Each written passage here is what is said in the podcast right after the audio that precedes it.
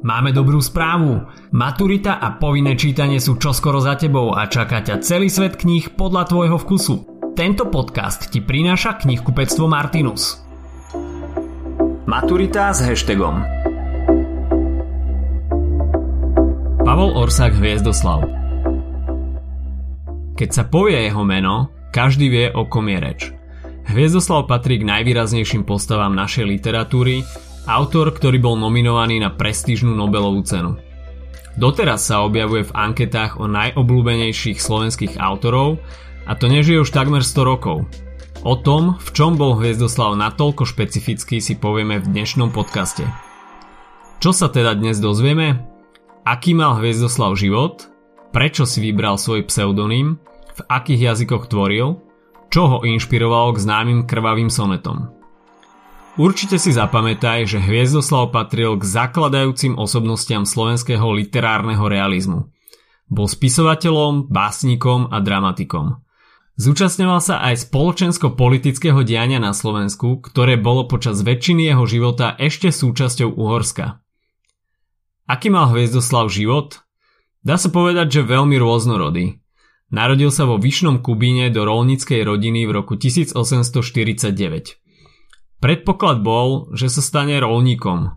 Osudovú úlohu však zohral jeho učiteľ v ľudovej škole Adolf Medzihradský.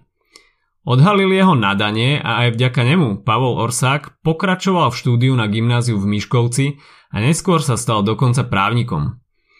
Ako advokát potom pôsobil na viacerých miestach na Slovensku, no v jeho živote zohralo veľkú úlohu najmä mesto Námestovo. Život Hviezdoslava je spätý s Oravou. Počas svojej kariéry vystriedal viacero zamestnaní, viedol pobočku banky, bol členom Národného zhromaždenia a jedným z predsedov Matice Slovenskej. Zomrel v roku 1921, teda 3 roky po konci Prvej svetovej vojny ako 72-ročný. Pavol Orsák bol uchvátený hviezdami a vesmírom. Ten chcel oslavovať aj svojou tvorbou a práve z toho pochádza jeho pseudonym – Údajne sa ním prvý raz podpísal ako 26-ročný, keď sa pripravoval na jednu advokátsku skúšku a napísal krátku báseň na súdny spis. Použil vtedy práve meno Hviezdoslav. Ťažko povedať, či je to pravda. Na vlastnej koži však asi vieš, že človek by často radšej robil hocičo iné, ako sa učil na skúšky. Kto vie, možno takto objavíš nejaký skrytý talent IT. To som ale trochu odbehol, vráťme sa k nášmu Hviezdoslavovi. Písal už ako mladý študent, a to po nemecky a maďarsky. V jeho dielach prevládali náboženské a prírodné témy. Vychádzal vtedy ešte z tradície romantizmu a predchádzajúcej generácie slovenských autorov. Ak sa učíš chronologicky, skús si spomenúť, o ktorých slovenských romantikoch asi je reč. Dám ti na to pár sekúnd. Takže 3, 2, 1. Pamätáš si? V podcaste sme rozoberali hlavne sama Chalúbku a Andrea Sládkoviča – Romantických autorov je však oveľa viac, patrí k nim napríklad aj Ludovič Túr. Zhrnutie znakov Hviezdoslavovej básnickej tvorby Má vysoký básnický štýl, spája sa s jeho predstavou o poslaní básnika. Dôležitý je pre neho tzv. parnasizmus, teda dôraz na vybrúsenosť a kultivovanosť básnického jazyka. Často sa venuje témam každodenného života a prírody, ďalej vývin a pokrok. Využíva aj biblické motívy a symboly, kresťanskú vieru ako nádej v ľudskom živote. Skúsme sa ešte pozastaviť pri Hviezdoslavovej rannej tvorbe. Jeho prvá básnická zbierka mala názov Básnické prvsienky Jozefa Zbranského.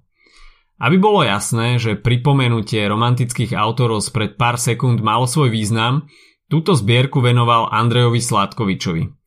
Ako bolo v tej dobe zvykom, prešla si výraznou cenzúrou. Ďalšou zaujímavou zbierkou boli sonety z roku 1886, kde sa venoval predovšetkým duchovnej stránke. Významné sú aj jeho dve nadvezujúce zbierky, Prechádzky jarom a Prechádzky letom. Prechádzky jarom sú vlastne dialogom medzi básnikom, ktorý sa vyrovnáva so stredným vekom a ročným obdobím jary.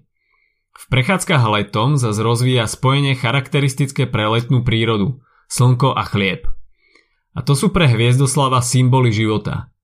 V nasledujúcich cykloch Letorosty, Stesky a Dozvuky sa ako básnik snaží vyrovnať s negatívnymi pocitmi a obrazmi ľudského zla. Začal sa vyjadrovať k problematike vojny a jej ničivej sile. Túto tému naplno rozvinul v cykle 32 sonetov Krvavé sonety.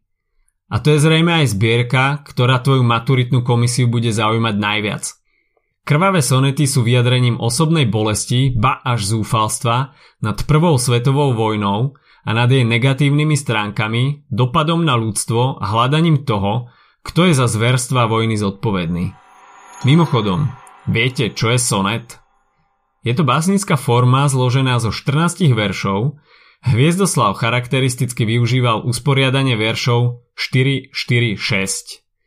Ako som už spomínal, dielo Krvavé sonety je dohromady zložené z 32 sonetov. Je dôležité spomenúť, že dielo ako Hajniková žena nepatria do básnickej tvorby, ale je v kategórii veršovanej epiky. Zaujímavosťou je, že jeho veršovaná epika má v sebe aj pár lirických častí. Rekapitulácia toho, čo sme sa naučili. Hviezdoslavové významné lirické dielo sú krvavé sonety. Reaguje v nich na hrôzy prvej svetovej vojny. V epickej tvorbe sa často venoval problematike upadajúcej nižšej šlachty, Zemanov – Možno aj preto, že sám pochádzal z chudobnej zemianskej rodiny. To sa predovšetkým objavilo v dielach Ežo Vlkolínsky, Gábor Vlkolínsky, ale aj v Hajnikovej žene. To je Hviezdoslav a jeho lyrika v skratke.